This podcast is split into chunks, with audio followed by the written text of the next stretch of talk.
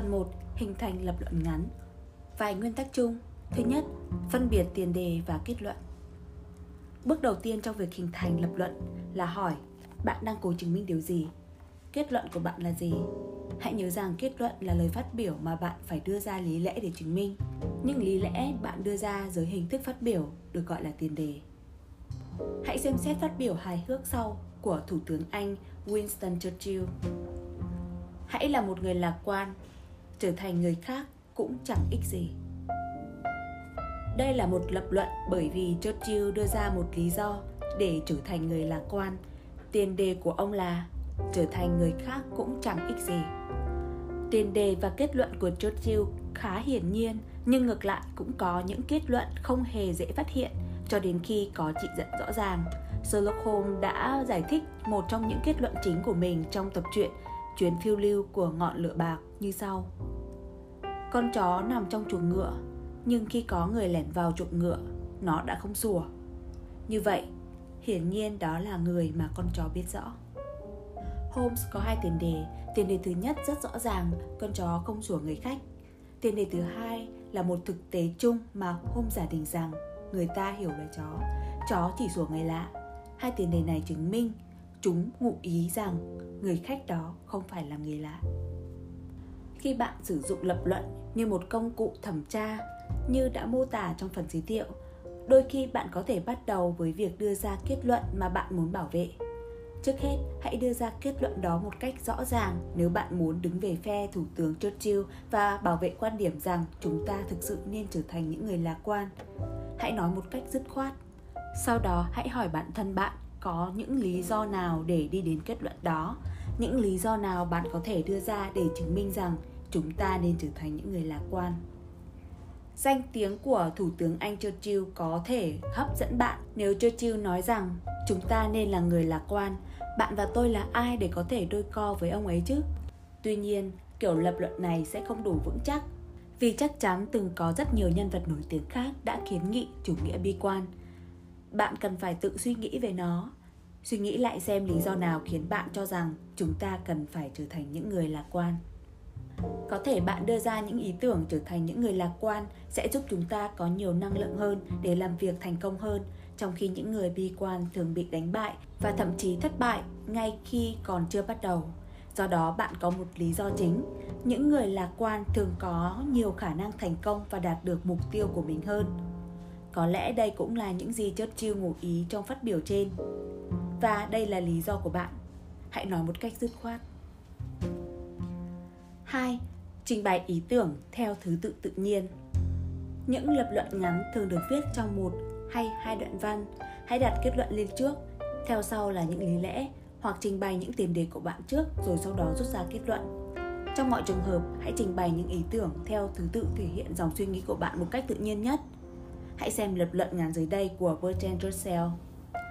Mọi điều xấu xa trên thế giới đều xuất phát từ khuyết điểm đạo đức cũng như từ sự thiếu thông minh nhưng loài người từ trước tới giờ vẫn chưa tìm ra phương pháp nào để nhổ tận gốc những khuyết điểm đạo đức Ngược lại, trí thông minh có thể dễ dàng được cải thiện thông qua các phương pháp mà tất cả những người thầy có năng lực đều biết. Do đó, cho tới khi một nguyên tắc giảng dạy đạo đức nào đó được tìm ra, sự tiến bộ chỉ có thể được tìm thấy thông qua cải thiện trí thông minh, chứ không phải là đạo đức. Mỗi phát biểu trong đoạn văn này đều dẫn đến phát biểu tiếp theo, hết sức tự nhiên. Russell bắt đầu bằng việc chỉ ra hai nguồn gốc của cái xấu trên thế giới những khuyết điểm đạo đức theo cách ông gọi và sự thiếu thông minh. Sau đó ông tuyên bố rằng chúng ta không biết cách sửa chữa những khuyết điểm đạo đức, nhưng chúng ta biết cách sửa chữa sự thiếu thông minh. Do đó, hãy lưu ý rằng cụm từ do đó đánh dấu kết luận của ông một cách rất rõ ràng. Sự tiến bộ sẽ phải xuất phát từ việc cải thiện trí thông minh. Từng câu trong đoạn lập luận này đều nằm rất đúng vị trí vẫn có rất nhiều cách đặt sai vị trí. Sẽ ra sao nếu Russell nói thế này? Mọi điều xấu xa trên thế giới đều xuất phát từ khuyết điểm đạo đức cũng như tự sự thiếu thông minh. Cho tới khi một nguyên tắc giảng dạy đạo đức nào đó được tìm ra, sự tiến bộ chỉ có thể được tìm thấy thông qua cải thiện trí thông minh chứ không phải là đạo đức. Trí thông minh có thể dễ dàng được cải thiện thông qua những phương pháp mà tất cả những người thầy có năng lực đều biết – nhưng loài người từ trước tới giờ vẫn chưa tìm ra phương pháp nào để nhổ tận gốc những khuyết điểm đạo đức. Đoạn văn này chứa đựng chính xác những tiền đề và kết luận tương tự, nhưng theo một trật tự trình bày khác và cụm từ do đó đã được bị loại bỏ trước câu kết. Giờ đây lập luận này khó hiểu hơn rất nhiều. Những tiền đề không gắn kết với nhau một cách tự nhiên và bạn sẽ phải đọc đoạn văn này hai lần chỉ để tìm ra kết luận ở đây là gì. Đừng trông chờ vào sự kiên nhẫn của người đọc. 3. Bắt đầu từ những tiền đề đáng tin cậy. Dù bạn có lập luận từ tiền đề đến kết luận hay như thế nào, kết luận của bạn sẽ không vững chắc nếu tiền đề không vững chắc. Ví dụ, không ai trên thế giới này thực sự hạnh phúc. Do đó, có vẻ như loài người không được sinh ra để có hạnh phúc.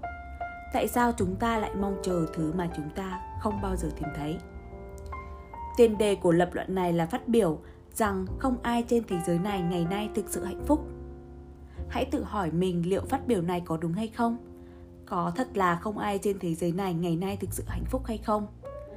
Ít nhất tiền đề này cần được bảo vệ và có rất nhiều khả năng là nó không đúng. Do vậy, lập luận này không thể chứng minh rằng loài người không được sinh ra để có hạnh phúc hoặc chúng ta không mong chờ hạnh phúc. Đôi lúc bắt đầu từ những tiền đề đáng tin cậy sẽ dễ dàng hơn. Bạn có thể dẫn ra những ví dụ nổi tiếng hay những nhân vật danh tiếng đồng tình với tiền đề đó. Một vài trường hợp khác lại khó hơn nếu bạn không chắc về độ tin cậy của một tiền đề. Bạn có thể cần phải làm một số nghiên cứu và hoặc đưa ra một lập luận ngắn để bảo vệ tiền đề đó. Nếu bạn nhận ra rằng mình không đủ lý lẽ để bảo vệ tiền đề của mình thì tất nhiên bạn cần phải từ bỏ tất cả và bắt đầu lại bằng một tiền đề khác. 4. Hãy cụ thể và chính xác. Hãy tránh sự trừu tượng, mơ hồ cũng như những thuật ngữ tổng quát. Câu Chúng tôi đã hành quân nhiều giờ liền dưới ánh nắng mặt trời, tốt hơn cả trăm lần so với câu. Đó là một quãng thời gian dài lao động cần cù. Từng câu, từng chữ cũng nên chính xác. Những giải thích quá hoa mỹ sẽ khiến tất cả mọi người, thậm chí là cả người viết, bị lạc trong màn sương mù của câu từ. 5. Tránh dùng ngôn từ cảm xúc. Đừng cố gắng làm cho lập luận của bạn trông có vẻ hay bằng cách nhạo báng hay bóp méo bên phản biện. Nhìn chung, mọi người tán đồng một quan điểm vì những lý do nghiêm túc và chân thật. Cố gắng tìm hiểu quan điểm của họ và hãy cố gắng làm điều đó thật đúng, cho dù bạn thậm chí hoàn toàn không đồng ý. Ví dụ, một người nghi ngờ công nghệ mới, không phải muốn quay về thời đồ đá. Và một người tin vào sự tiến hóa không quả quyết rằng bà của cô là một con khỉ. Nếu bạn không thể hiểu được tại sao một người lại có quan điểm mà bạn đang công kích, chẳng qua là bạn chưa hiểu người đó mà thôi. Tóm lại, hãy tránh sử dụng từ ngữ mà chức năng duy nhất là tạo ra cảm xúc. Đây gọi là ngôn từ cảm xúc. Ví dụ, do đã để hệ thống đường sắt chuyên chở khách hàng từng một thời là niềm tự hào của mình bị lu mờ và quên lãng một cách đáng xấu hổ. Nước Mỹ chắc chắn vì danh dự sẽ khôi phục lại chúng ngay bây giờ. Đây được cho là một lập luận ủng hộ việc khôi phục dịch vụ đường sắt chuyên chở hành khách, nhưng nó không đưa ra bằng chứng nào cho kết luận này mà chỉ đưa ra đầy dẫy những ngôn từ cảm xúc. Những từ này lặp lại lặp lại chẳng khác nào một chính trị gia đang trả bài liệu có phải đường sắt chuyên chở khách hàng bị lu mờ vì nước Mỹ đã bỏ rơi nó hay không? Điều gì đáng xấu hổ trong chuyện này? Rất nhiều định chế, một thời đáng tự hào đã rơi vào tình trạng hỗn loạn mà rốt cuộc chúng ta đâu có nghĩa vụ phải khôi phục lại tất cả. Có nghĩa gì khi nói nước Mỹ chắc chắn vì danh dự sẽ làm điều đó? Có phải đã từng có chuyện đưa ra lời hứa và thất hứa? Bởi ai? Tôi tin chắc rằng sẽ có rất nhiều chuyện để bàn khi nói về chủ đề khôi phục đường sắt chở khách, nhất là trong kỷ nguyên mà chi phí kinh tế và môi trường trong đường sắt đang trở nên nặng nề hơn. Vấn đề ở đây là lập luận này không nói lên điều đó. Nó để cho những ngụ ý kèm theo của từ ngữ nói lên tất cả và do đó không làm gì cả. Chúng ta kết thúc ở nơi trình chúng ta bắt đầu. Khi đến phiên bạn, hãy bám vào các bằng chứng. 6. Sử dụng thuật ngữ nhất quán những lập luận dựa trên mối quan hệ rõ ràng giữa các tiền đề và giữa tiền đề với các kết luận. Vì lý do đó, sử dụng một bộ thuật ngữ cho mỗi ý tưởng là điều rất quan trọng. 7. sử dụng một nghĩa duy nhất cho một thuật ngữ. Một vài lập luận luân chuyển nghĩa của một thuật ngữ này sang thuật ngữ khác để giành chiến thắng. Đây là ví dụ điển hình về lối nói lập lờ. Phụ nữ và nam giới khác nhau về thể chất và cảm xúc. Hai giới tính này không bình đẳng, và do đó, luật pháp không nên ngụy tạo rằng chúng ta bình đẳng.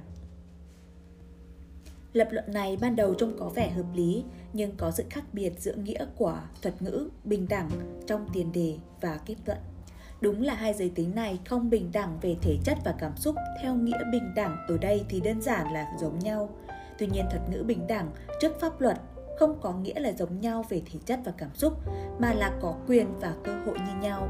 Nếu được sắp xếp lại với hai nghĩa khác nhau của từ bình đẳng để làm rõ hơn lập luận đó sẽ như sau. Phụ nữ và nam giới không giống nhau về thể chất và cảm xúc. Do đó phụ nữ và nam giới không có quyền và cơ hội như nhau. Phiên bản này của lập luận đã không còn lập lờ bằng từ bình đẳng nữa, nhưng vẫn không phải là một lập luận vững chắc. Nó chỉ là một lập luận nguyên bản không thỏa đáng mà giờ đây tính không thỏa đáng đã bị lật tẩy. Một khi lối nói lập lờ bị xóa bỏ, kết luận của lập luật trên không được hỗ trợ mà cũng không liên quan gì đến tiền đề. Không có lý do nào cho thấy những khác biệt về thể chất và tình cảm có liên quan gì đến quyền và cơ hội. Đôi khi chúng ta cố gắng nói lập lờ bằng cách biến một từ chính yếu trở nên mơ hồ. Hãy theo dõi cuộc hội thoại sau đây A. Tất cả mọi người đều ích kỷ B. Nhưng mà John thì sao? Hãy nhìn cách anh ta cống hiến bản thân cho con mình kìa A.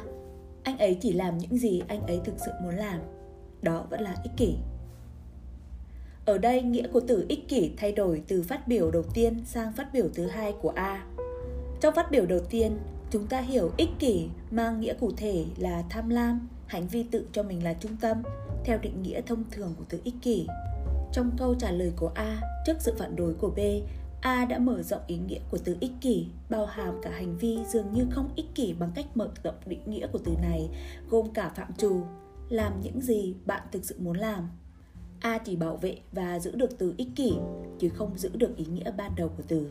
Một cách hay để tránh lối nói lập lờ là định nghĩa cẩn thận những thuật ngữ chủ chốt khi bạn giới thiệu chúng. Sau đó, hãy trách rằng bạn chỉ sử dụng chúng theo nghĩa bạn đã định ra từ trước.